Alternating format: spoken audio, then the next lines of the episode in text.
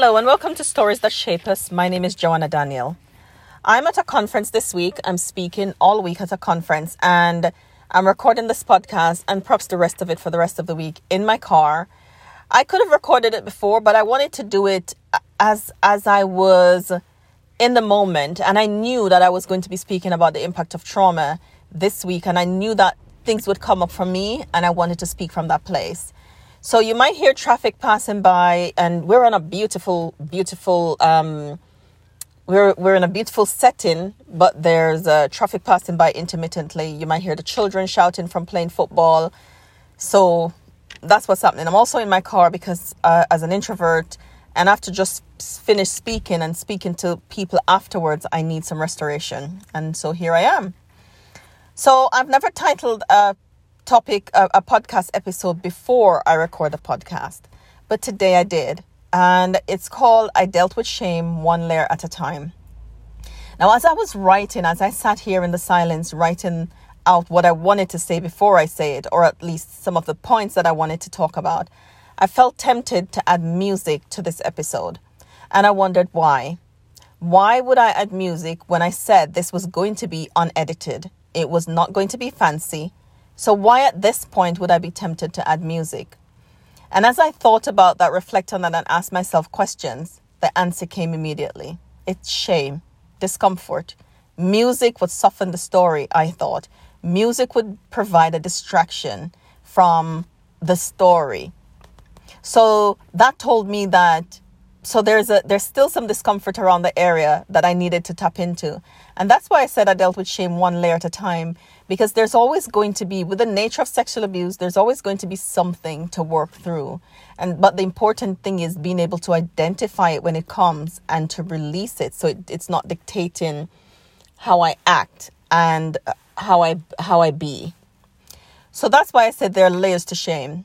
I experienced freedom from one layer when i cried in that church in spokane and felt free but i encountered another layer and this was one that came into my awareness because this was this highlighted something that I hadn't dealt with that I needed to dealt, deal with. When I was speaking about sexual abuse, I used language that was protective of myself, language that was also vague. Um, it wouldn't, people would probably figure out what I'm talking about, but I wouldn't say it directly.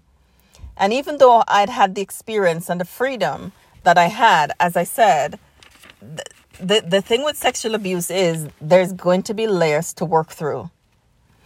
Now, it was, it, the, the language was missing from all my early blog posts and videos. If you look on my website at woundstoscars.com, you'll realize that not much of me is in those blog posts. I was talking around the subject as opposed to specifically to it.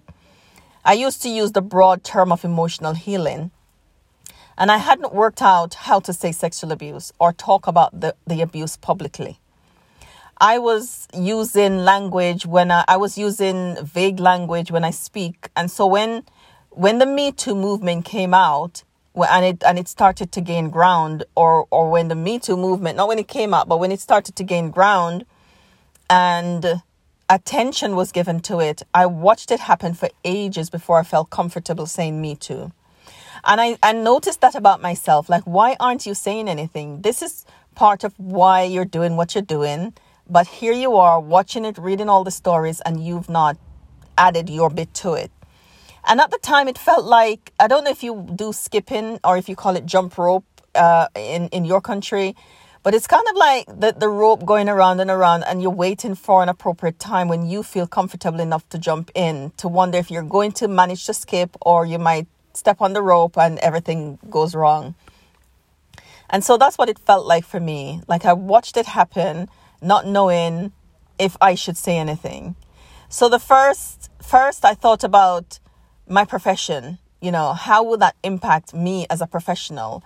How would I be viewed? How would I be seen? Is it okay? Can I like I was waiting for my profession to give me permission to speak a truth that was mine, to speak about my experience that wasn't honest because it wasn't. It was just another place to hide. I thought about all kinds of things, but that was just an excuse. It was my way of continuing to hide. And even when I said me too, I don't think anyone saw it. I still managed to say me too in a vague way.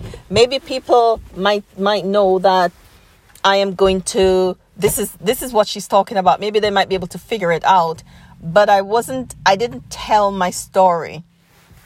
It's crazy how shame can there's so many ways that shame can operate in secrecy and silence. Shame thrive, Brene Brown says, in secrecy and silence. And definitely that was what was happening.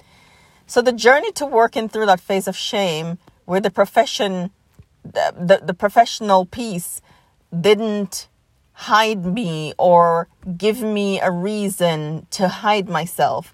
That was slow progress. I had to give myself time to work through it. I had to understand for myself what was happening and I had to be honest with myself and be patient with myself and offer myself a lot of grace because this is not a process working through shame and where I was at the time was not something that I could rush. I needed I'd learned how to be and I talked about the woman who shared her story, how gentle she was with herself and how she spoke from a place of healing. I I think I wanted to be able to do that. I wanted to be able to offer myself that. And then that became complex then because we can't offer ourselves something that was never mirrored to us, that was never modeled for us. That kind of softness and and and ease was was something that I needed to to learn. Was something that I needed to learn. So was something that I needed to learn. So um as I worked through that phase, I, I came to that level of understanding. So what do I do? What do I what do I want people to know about me was something that I had to work out. And what was I comfortable knowing? Another thing I had to be honest with was as as an introvert, I'm I'm I'm naturally a private person. I'm I'm an introvert and I shared I used to share very little about myself. Um, there were times when I shared more than a little bit about myself and it was given back in a way that was harsh and um, shameful, shaming.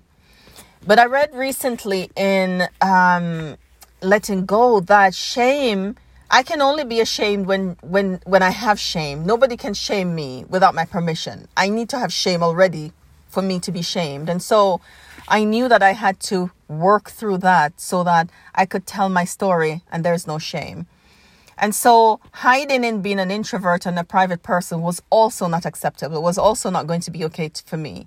So I had to separate that from shame, my profession, my eh, me being an introvert, me being a private person from shame. Like if I was going to do it, I if I made a decision to tell my story, it was going to be purely based on the fact that I was ready, I wanted to do it, and I'm and I was fine with it if I if I didn't want to tell my story, it was it was also going to be based on me making a decision to not do it versus me feeling I can't do it or compelled to not do it because of whatever reason.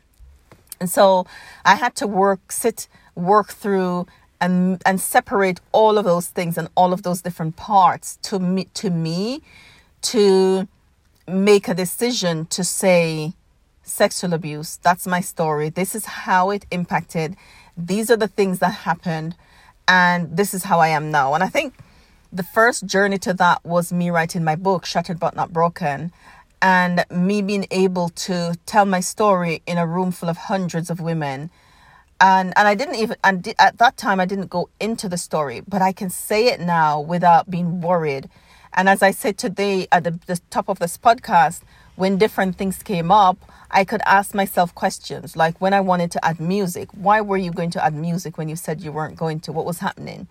And so I can identify when there's any layers, any residue that is wanting to pop up to interrupt how I do things. So that was how I worked through one layers one layer of shame, ask myself questions, being aware of what came up, being able to work with and process through what came up, which is able to help me to stand in front of a room, to say it, to write it in my book, to write it in my blog post, to say it in a podcast like this, to say it in my videos, to be able to talk to women and when I'm running groups, not make it just about the women, but it's a space where we're all sharing and we're all healing.